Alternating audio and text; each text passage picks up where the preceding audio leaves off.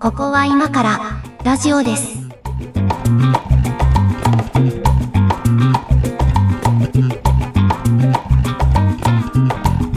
三本乗りの三本目です。ここは今からラジオです。お相手は上書きです。よ猫屋敷です。ろしくお願いします。はい、お願いします。ということで、えー2022年の12月に撮っておりますが、皆さん明けましておめでとうございます。おめでとうございます。ね、あの、2023年になっておりますよ。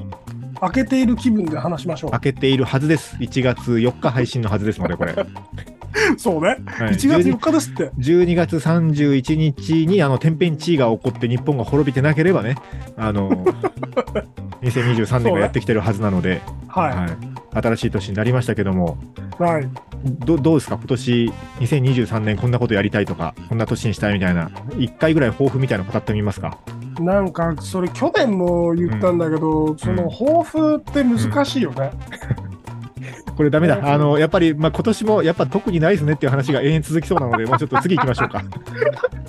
諦めんだよ。いや、だって、だって、ないじゃないですか、ありますじゃあ逆に、今ない年こそはみたいな。ややない、ないんだけど、うんないんだけど、うんうーん、そうね。いや、今年こそはだからさ、ちょっとあの、なんだろう。1年ちょいそのポはいッドキャストやってきて、はいはでいまあ去年昨年末のその放送でもちょっと触れたんですけど、はいどうやらサイレントリスナーがはいるいと、、まあまあいらっしゃると思いますよ。なんか1匹見つけたら50匹がいるでおなじみのあのあの日じゃないくらいいちょっると、あの、リスナーを G に例えるのやめてもらっていいです か本当に。この番組が一番やっちゃダメなやつですよ、それ。リスナーをね、例えるならもうちょっとマシなものに例えましょう。で妖精妖精がねあ、そうあ妖精さんですか妖精さんをね、そうそうあの、ひ一人見1か匹け見つたけらてね、 1匹だって一匹って言っちゃダメだたくさんいらっしゃるのでね、そうそうそうありがとうございます、はい本当に。えーいやなんでその、やっぱなんかそのあのなんでしょうねもっとこう親しみやすいというかうん、表に出てきやすい妖精さんが表に出てきやすいその環境を目指したいなっていうやっぱね、なんか、あの、有名ポッドキャスト番組さんは、あの、うんリスナーさんがやっぱ宣伝してくれてますもんね。そうなのよ、この番組のこの回でこんなこと言ってたとか、ねそうなのようんこの回はいろいろ考えさせられたとかね。すげえ羨ましいよねいや、うちにもいらっしゃいますよ、そうやってね、書いてくれる方ね。いやいらっしゃいいらっしゃいいらっしゃいうんあの、嬉しいんですけど、嬉しいんですけど、まあ、ねもっとそれをじゃあ、たくさん書いてもらえるにはどうしたらいいかということですね。そうそううんなんかその、いや深夜深夜のこっそり聞くラジオ感が求めているものなんですけど、我らとしても、はいはいはい我々としても、はいまあ深夜過ぎるのもどうかなっていうまあね、26時代ぐらいですよね、感覚としてはね。そうだねもううんだから朦朧としてる時に聞いてるやつだようん。意識がまあ別に、かかっててもかかってなくてもどっちでもいいやと思いながらラジオつける時のやつですね。そうそうそうそうそうそうう、んなだからそこからちょっと一歩踏み出して、うん。 25時代に、ちょっと、もう少し浅いとこに行こうと。 深すぎない深夜に行こうという。そうそう、そういうことです。まあ、それぐらいの目標が我々の番組はちょうどいいのかもしれないですね。ええはいなんかその、大それたさ、はい。なんか、あのーなん、なんか、ポッドキャストのイベントに出たいとか、うん、ポッドキャストアワード取りたいとかね。あのはい、もう全然。ないですね。ない。いや、一撮った回らだけ面白いよ。一回だけ出しましたけど、一回だけ出しましたけどね、橋にも棒にもかかりませんでしたけどね。あのーいや、ね、多分うん M1 もさ、うんこういう、うなんか、無所属のコンビっているんだろうなと思って。ああ、ね そ、のいると思いますロッよク。なコンビがいるんだろうなと思って。所属事務所なしでね、自分たちでやってるそうそ、うまあ、インディーズお笑いさんいらっしゃるはずですし、そう。うん、まあでもなんか M1 ってそういうの夢ありますよね、なんか。まあそうだね。うん。割とそこはフラットにやってくれてるはず。まあね、これお正月配信になってるはずなので、お正月も割とお笑い番組あるけど、我々のこれ収録日時点では M1 が終わったばっかりなので、そうなんですよ。 ね、あの、ウエストランドおめでとうなんですけど、はい。なんかやっぱお笑い、ああいうさ、なんかゴールデンでしかも日本全国が注目するお笑い番組とかだと、やっぱある程度最大公約数を取ることが求められるじゃないですか。そうだね。うん。だけどなんか本当にこう、お笑い好きな人が好きなのってやっぱこう、一般受けはしないみたいなさ、ああ、そなうんだか言いね。方難しいけど、なんかまあ、こう具体的な名前挙げると、まあ今回いいとこまで行きそうで、ちょっと残念だったのは、僕は金属バット好きなんですけど、僕も大好きなんですよ。 いやー、社会性がないね、我々。 金属バット好きなんですけど、金属バットもね、なんかその、こう実力はあると思うんだけど、やっぱこう、うん M1 チャンピオンっていう席に座るタイプかっていうと、ちょっと違う気がするじゃないですか、やっぱり。そうだうね。ん。だかうん。ら今年は、だからウエストランドよく取ったなと思って、あのネタで。面白かったけウエど、ストランドもさ、その、M1 チャンピオンに座る感じの芸風ではないじゃない。そうそうそう。だから面白かったけど、今回のその、えっ、と、うん決勝戦残った3組で言ったらさ、多分一番その王道漫才に近い漫才やってるの多分さやかなんですよ。そうだね。う。うんだかん。らさやか面白かったなと思ったけど、でもうんウエストランドの方に点数が入ったっていうのは、なんかね、そういこれはう、ねそういう時代なのかな。時代性もありますもんね、こういうの。 多分さ、これ配信されてる頃にはさ、散々その、なんだろう、議論が出て、これだからあれですよ、あウあエでストもラなンい、ド自身がさ、その、揶揄してた、あの、お笑いそうをそ分うそうそ析するうそう、やおつ。笑い評論家みたいなね、やつがいっぱい、そのあノあーるトでとしょかうね書き散らして、はいはいそはの、やられてる頃だと思うので、うんうん今更な感じはあるんですけど、い。うんうん。なんか、やっぱこの、なんていうんですかね、アンチコンプラみたいな、うんうん。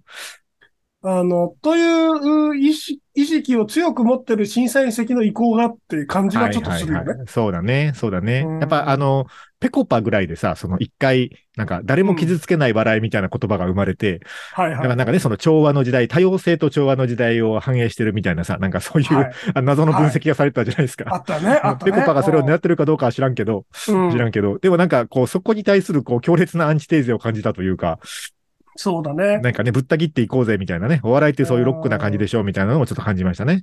たださ、うん俺、すごい、いや、俺、なんか決勝のネタ全部面白くて、全部好うきなん、んだけぜど全部面白かったですね。うん。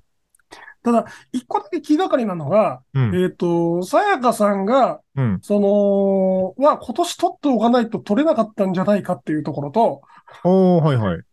なんそかれそは、えっの、と、ネタの、い勢いが、勢いあがとて勢い的もにうん。うん。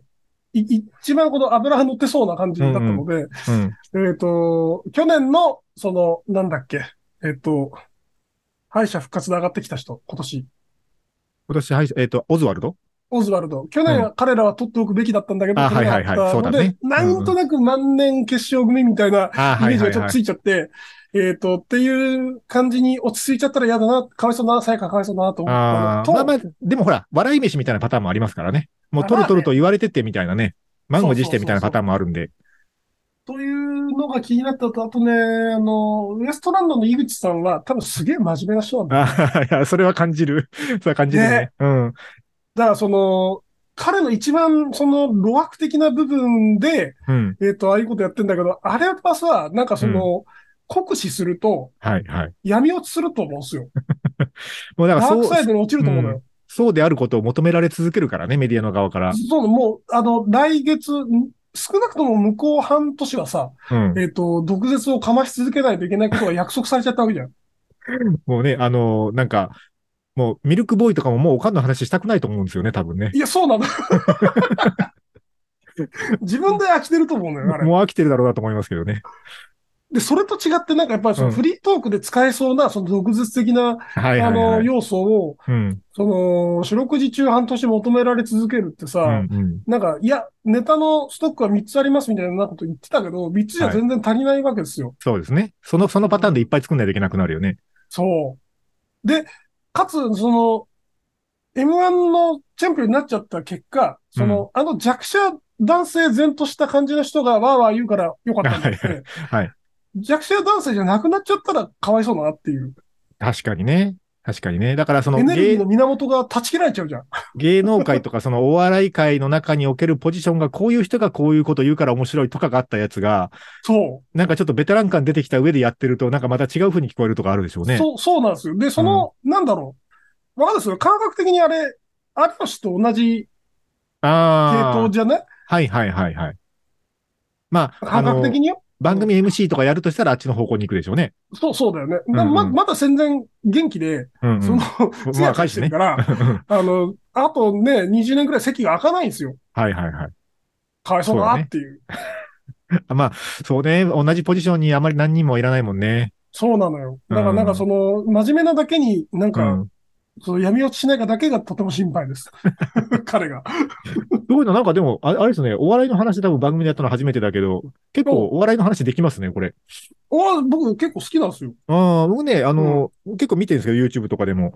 あの、なんか漫才は漫才で、あ、そうだ、まあ、まず M1 の話からそこうか。M1 の今年は、あの、こう予選からいろいろ見てたんですけど、YouTube に上がるやつを。うんうん。なんか、これも Twitter でも話題になったけど、やっぱ仕上がってたけど、決勝で見れなかったのが残念だったのは、阿佐ヶ谷姉妹ですね、僕の場合は。あ、俺見てないんだよね。そうなんだ。知らなかったあれね、あ、これはね、ぜひ見てほしい。あの、お阿佐ヶ谷姉妹めちゃくちゃ仕上がってましたよ、今年。仕上がってる阿佐ヶ谷姉妹っていう言葉が面白いけどね。あれはやっぱね、あの M1 決勝のね、あの出囃子でね、あの上がってくる、あの阿佐ヶ谷姉妹想像しただけで面白いもん ね。もうあれは見たかったなってすげえ思ったんだけど、まあでも逆にあの仕上がり具合でもう上がれないんだったらもうちょっと無理かもなっていう感じはしましたけど、うあん、やっそうまあぱなんかお笑いってね、こう、こう、指向性のものなので、こんうんうんう、ね、好き嫌いあるから、ね、それが今の社会に受け入れられるかどうかとかあるけど、個人的にはめっちゃ面白かったですね。あ、そう。うんいや、なんかその、見てて安定感のある女性コンビっていうのは、はい稀有なので、うん。非常に、あの、楽しみ、楽しみ。ま、まだ、まだ見てないので楽しみですね。う見んる見てみよう。うんでもなんか、お笑いで言うと、まあ、M1 とはまたちょっと離れますけど、あの、やっぱこう、字の喋りが面白い人ってやっぱずっと強いなっていう感じがすごいしてて、まあ、テレビに出れるからね。うん。まあうん、滑らない話系の芸人さんとか、そうだね。まあ、やっぱ字の喋りが面白くて生き残ってるなと思うんですけど、その、うん。そもう本当疲れた時に僕が見るのは、あの、えっと、兵道さんのおしゃべり大好きっていう YouTube チャンネルはあいるはんいで。すけど、兵道大輝さん滑のらない話の常連さんですね。そうそうそうそう。で、滑らない話だとある程度多分尺の制限があるんだと思うんだけど、うんうん。あの、長回しのね、あの、トークショーの映像をそのまま切り取ってアップしてくれてるんですよ。オフィシャルが。えーそう、だからその、えっと、ソロライブみたいなやつに行かないと見れないやつを、あの、はいまあ、か過去のやつですけどね、あの、一ネタ20分とかあるんですよ。えーそう。 もう疲れた時はそれをボケっと20分見るっていうのをね、最近はよくやってるんですけど、や やっぱね、字の喋りが面白いんですよね。そのなんか、あ、ここで笑わせようっていう、そのネタの、まネタでいうオチの部分にたどり着くまでの字のトークも全部面白いから、はいやっぱなんかね、聞いちゃうんですよね。あれはなんかやっぱ実力だなと思うけど。なんかラジオやる上で勉強になりそうだね。そうですね。そうですね。うん。まあ、なんだろうね。まあ話の組み立てもやっぱ面白いし、うんうん。あと、まあそういうソロライブとかだからネタも作り込んでてそうなってるんでしょうけどね。あの、ものすごい距離感のある伏線回収とかするんですよ。 なえんか、ー、あの、テクニックだね。そうそう、オープニングのところでちょっとだけ出てきた人が、なんか最後の最後のオチでもう一回出てくるとか、はあ、はあはあはあなんかね、すごい距離のある伏線回、なんか映画見てる感じがするんですよね。えー、うん。兵道さんあのあげので、すね。あのトークもちょっと見てほしいなと思うんですけど。うんうんうん。はい。という、ちょっと今日はお笑い話をしてみておりますが、これはですね、あの、多分みんなおすすめの、あの、一押し芸人さんとかいると思うので、うんなんか、あんまりまだ売れてないけど、この人面白いよみたいなの結構知りたい方なので、教えてほしいです。っそうね。ていうのをちょっとリスナーさんに振ってみましょうかね。はい。。誰か教えてくださいというのを振りつつ、一曲いきましょうか。ほい。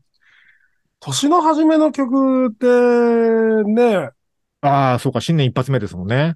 ね、うん難しいですね。では、えー、イ・パクサで、モンキーマジックスペースモンキー。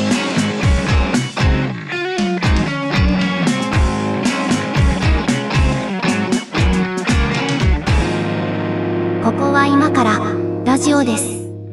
おお、全く知らないの出てきた。なんすか、これ。あのー、韓国の、韓国ほなんかあの、なんていうか、なんていうの、な、こう、テクノなんですよ。う。おうおう韓国のテクノ。テクノの人なんですけど、うんこれはあの、まあ、タイトルからわかる通り、モンキーマジックはいはい。も元ネタにしてるんですよね、5はい代。はい。なんですけど、なんかちょっと様子がおかしいっていう、様子がおかしい。ど うどういうことなんだろうな。っていうのを Spotify で見つけたので、ああ、なるえっほど。と、ああ、うんとね、韓国製のアルヤンコビックだと思ったらいい。はあ、はあ、はあ、韓国製。うん。あ、そういう感じなんだ。うん。そういう感じです。まあ結構昔からいる人なんですけど、はいは 年の一発目から紹介するにはふさわしいかなっていう。い。なるほど、なるほど。わかりました。は い。よくわかんないけど。ははいい。。まあ今日はお笑い話をしておりますが、はい。そうね。なんかあのーまだそこまでは売れてないけど、この人面白いぞみたいな芸人さん誰かいますあのね、新しい人あんまり知らないかも。うん。なんかその、M1 で、うん。米田2003出たじゃはいはいはい。ないですか。面白いですね。で、あれ、あの、M1 じゃないなとは思いつつ、めちゃくちゃ笑っちゃったんですよね。うんはい。ななんか、売れてほしいなと思いました。うん。なんか、あのーいろんなスタイルがあっていいと思うんだけど、その M1 みたいな舞台の、しかももうその決勝とかに来てから、そのネタのあり方は決勝向きじゃないだろうみたいなのをもう思い切ってぶつけてくる人好感持ってますよね。 去年で言うと、まあそれしかね、それしかないんでしょう けど、その、かうん勝ち筋が。去年のランジャタイみたいなさ、はいはいはい。あ あ、でもランジャタイだね、あれね。それは、それはなんか、あの、決勝向きじゃないんじゃないっていうね。でもまあそういうスタイルかと思うからいいですけどね。そうだな、そうねなんか、そうね、あんまり、あんまりその、うん、新人とかよりは、なんか長年やってて、はい。あのー地味売れだけど、僕は超好きみたいな人はうん何組か、名前が今出てこないんだけど、うん、いますね。僕ね、あの、えっと、オズワルドの彼女の岩倉がいる、はいカエル亭好きですよ。うん。結構好きですね。あの、相方のさ、岩倉さんの相方の男の人はさ、ナレーションで引っ張りだこだね。あ、そうそう、よくナレーションで声聞きますよね。すげえいいいい声してますからね。うん。うん。なんかその、低くて通るとかじゃなくて、高くうてんなんかその、コミカルな声そうそうそのうニーズって、うこん。んなにあったんだっていう。あれですよね。だから、あの、南海キャンディーズの山ちゃんのうん、ポジションですよね。ポジションで言うと。ナレーションとかで映えるというかね。そうそう。うん、お面白 VTR に合う声っていうね。そうだね。まあ、うんな、うん山ちゃんの声もさ、まあう、んその、単純に声質で言ったら聞き取りづらい声ではあるじゃああ、まあ、そうですね。なんか、いわゆるこう、通る声とかいい声のカテゴリーじゃないよね。ん。ね、あれはね、あの、なんでしょうね。勝手に僕は希望をもらいましたね。だから、だからなんかコミカルな声っていうカテゴリーのニーズあるんでしょ、きっと。でしょうね。う。うんん。まあ、喋り自体の面白さもあるけど、あの、カエル亭のね、ネタでね、あの、これね、ラジオで知ったんですよ、カエル亭っていうコンビを最初。おうあ、えっ、そうとラジ、ラジオというか、ポッドキャストだな。あの、ポッドキャストのね、えっ、と、なんていう番組だったかな、あの、ロバートがやってる、はいはい。なんかね、ラジオドラマ仕立てのね、ネタ見せ番組があるんですよ、ポッドキャストの。あれ、スポティフ ァイオリジナルじゃなかったかな。こんなのなんだ。うん。で、あの、スポティファイのオリジナルかなんかでやってる、その、ロバートがね、管理、えっと、マンションの管理人っていう設定なんですよ。ああ。ねはあはあで、各階にいろんな、その、各部屋にいろんな芸人さんが住んでるっていう設定で、うんうん。でもめちゃくちゃなんだけど、その、えっと、各階の、その、せ、こう、家賃を安くする代わりに、えっと、各部屋に盗聴器がついてると。で、今日はこの部屋に合わせてみましょうとかって言って、こう、盗聴器のチューニングを合わせると、その部屋で喋ってるのが聞こえてくるみたいな、なんかそういう番組があって。うんうん。で、それでね、カエル亭が出てきてて、あの、なんか、だからラジオだから音だけでね、あの、コントやってたんですけど、ああ。なんか面白い、面白いネタやってんなと思って、あの、探したら YouTube、同じネタの YouTube があって、うんうん。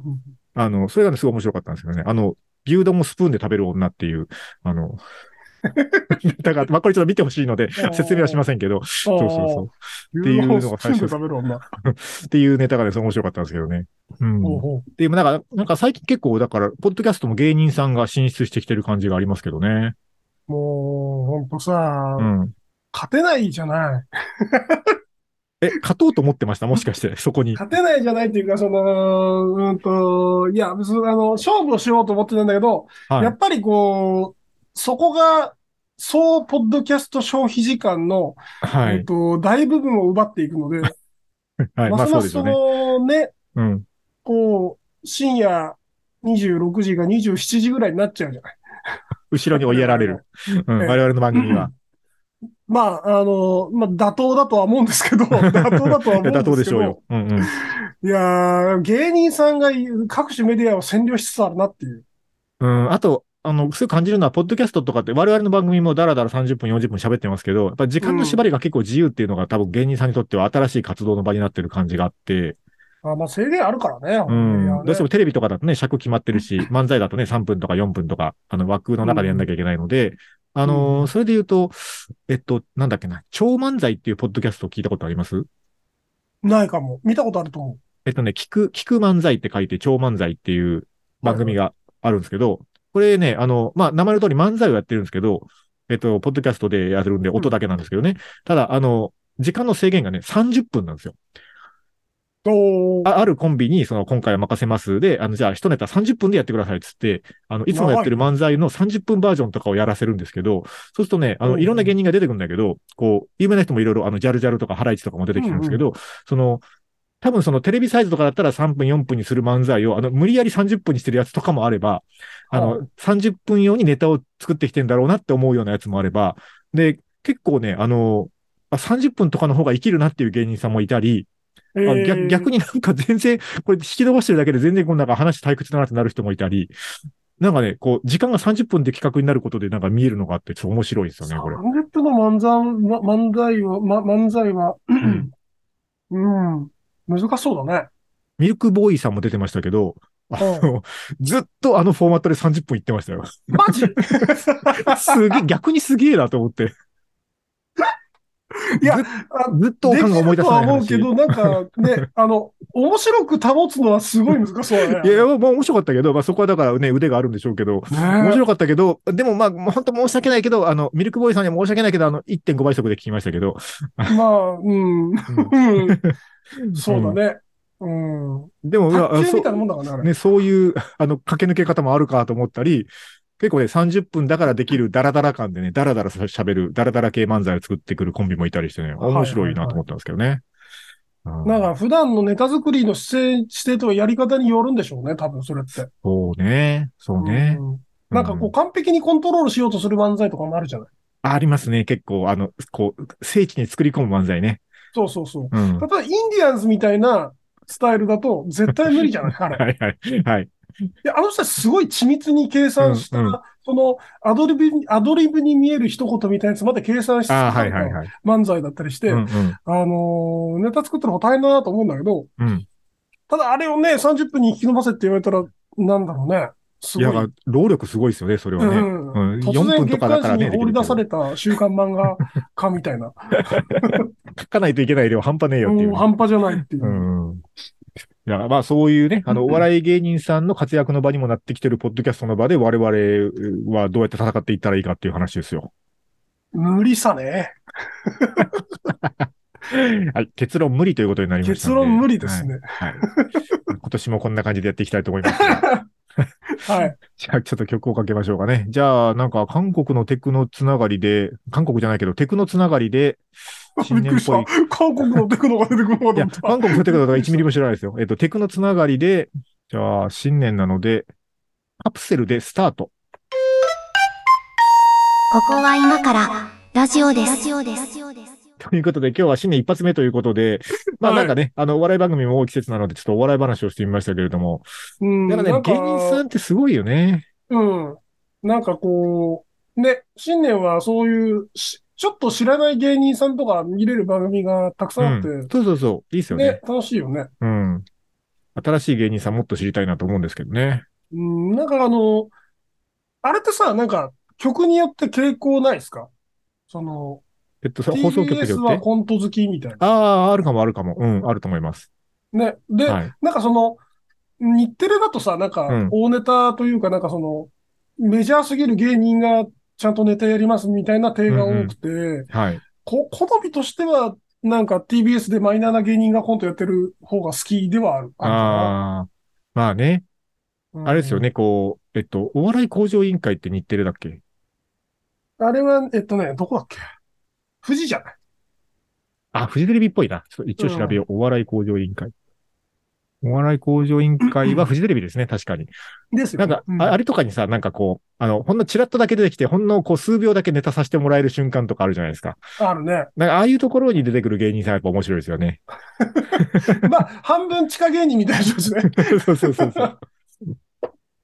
うん。でもでもあのあんぐらいがギリギリの匂いがするやつあんぐらいが好きだったりするので、だからやっぱ M- M1 とかのチャンピオンを取るカテゴリーって、やっぱそうじゃないカテゴリーやっぱ分かれると思うんですよね。ああ、そうだね。うん。うん。バッドナイスなんか常ネタとかね、なんか R1 とか出れる気がしないですもんね。出れないい。や、で出れいやでない出ては、出てはいるかもしれないけど、そのなんか、取る気がしないですもんね。そうだね。あのままでいてほしいけど。あのままでいいるのは本人辛いと思うけど。やす子とかさ、なんか、 あのままでいてほしいけど、そうね。うん。うん。でもそういうポジションもいるじゃないですか、芸能界には。細く長くそ、その辺でうん。繋いでいく芸人さんっているみ、よねみんながさ、みんなが M1 チャンピオンみたいな人ばっかりになったらやっぱ面白くないよね、逆にね。うん、そうそう。うんそうなんですよ。ねと思いますけどだから、なねん。かその、有名になってほしい気持ちうんもあり、うん。優勝してほしくない。だから優勝するとさ、ネタやんなくなるじゃない、まあね、まあそれはコンビによるけど、うん。うんそれ、それ以外の仕事も増えるしね。ね、バラエティに引っ張られていくじゃないですか。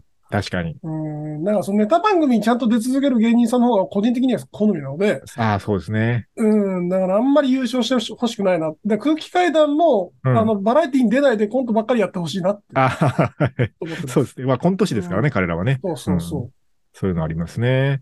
うん、なるほど。じゃあ、そうだな。えっと、新年一発目なので、う。うんなんか、それらしい話をしてしめようかなと思ったんだけど、そん な思惑があったんですね。なんかこ、こう、今のネタ帳の中で、ネタ帳の中じゃなくてもいいけど、今年やってみたい番組のトークテーマ一個ちょっとなんか拾いましょうか。例えば。えー、そうっすね。 えっとね、そう、あの、あれなんですよ。あの、M1 とか、ワールドカップとかいっぺんにあったじゃないありましたね。年末。年末。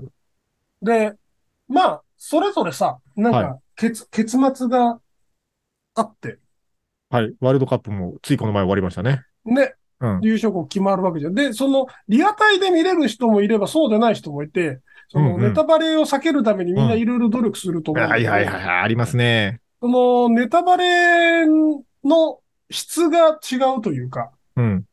あの、人によってネタバレの捉え方も違うし、僕はあの割とネタバレ大丈夫なぜなんですけど、うんうん。あの、絶対したくない、その、初、初見の楽しみを味わいたいぜとか、はいはいあはい。と、その、んぼ物のジャンルによってゲームとか映画とかスポーツとか、それのジャンルによってネタバレの重要度って違うよねっていうことを思ったんで、そんな話をしたいななとる思ほいどます。ね。なるほどね。僕ね、これ収録日時点で ね、あの収録日がいつ頃か大体バレちゃうけど、収録日時点でね、あの、僕、大河ドラマの最終回だけま見てないんですよ、今。ああ、なるほ最終回だけ見てないので、あの、ど。うん。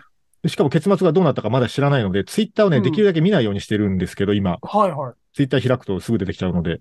でもだねよ、ねちょっとなんかの弾みでツイッター開けちゃって、あのね、なんか、 い一個だけね、見てはいけない単語を見た気がしたんですよ。あの、さっきなんだけど、これ。 ついさっき。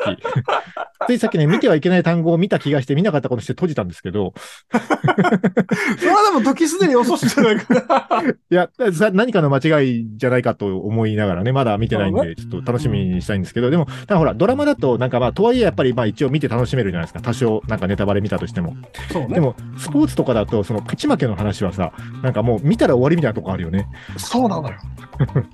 そうワールドカップ重要性が違うの決勝うね。ん。うん。なんか、スポーツなのか何なのかにもよるけど、こう、同同時性とか、リアルタイムにみんなが見てるものを一人だけ遅れて見るときにさ、いかにその情報をシャットアウトするか問題は確かにあるよね、現代はね。ああるし、うん、うんなんかその、ネタバレに対する、その、取り組み方というか、関わり方というか、うん。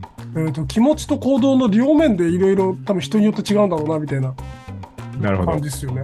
うん、まあ、そういう、そういうトークテーマを一回やりましょうかね。あの、話をリちょスっと一回したいなっていう。リスナーの皆さんがどうやってネタバレを防いでいるかっていうのをちょああ、っと聞いそうてしてみたいきたいい。ですね。うん。まあ、あの、その情報社内以外に、うん。なんかネタバレに遭遇したらどうしてるかとかね。はいはいはいはい。いや、だか長ら井さんみねた、いに何目の錯覚だと思うとするのか、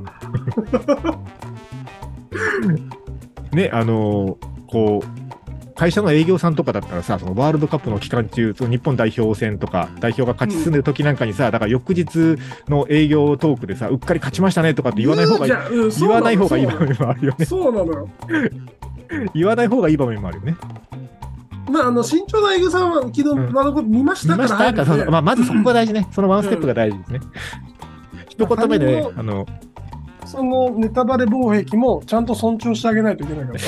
そうですね。そうですね。はい。そのトークテーマ一回やりたいと思うので、ネタバレ話ぜひぜひお寄せくださいという、はいはいちょっと前振りをしつついきましょうか。そうですねはい。リサナーの皆さんからのメッセージお待ちしております。えっと、番組へのメッセージとトークテーマ投稿は公式サイトからお送りください。えー今年も YouTube やっておりますので、YouTube の登録者数が今年は多分10万人ぐらいにはなると思うので、ああ、盾もらえる盾。えあの、盾を今年はね、もらえるはずなので、皆さんのチャンネル登録ちょがっと待頼りってですから。はいはい。盾をもらったってことことは犯罪者になりつつあるという、そういえうーっと ね、これ、M1 見てないと全く何のことかわからないんじゃないですか、これ。あの、ウエストランドの井口さんによるはと、いあの、YouTube の盾をもらってるやつは全員犯罪者らしいんで、少しずつ警察に逮捕され始めてるって言ってましたけそうど、そうそうそう。 M1 見てない人は YouTube で見れるんで見てくだ さい。この大この体合っ話てにまつすいよてはね。。ほんでね。うんまあ、大体合ってるかな大体合ってるかもしれない。はい。あの、我々も犯罪者への道を歩んでいきたいと思っておりますそうのでで、すね。ははいい。あの、チャンネル登録ボタンもポチッと押していただけると喜びます。はいということで、今回もありがとうございました。ありがとうございました。今年もよろしくお願いします。お願いします。 「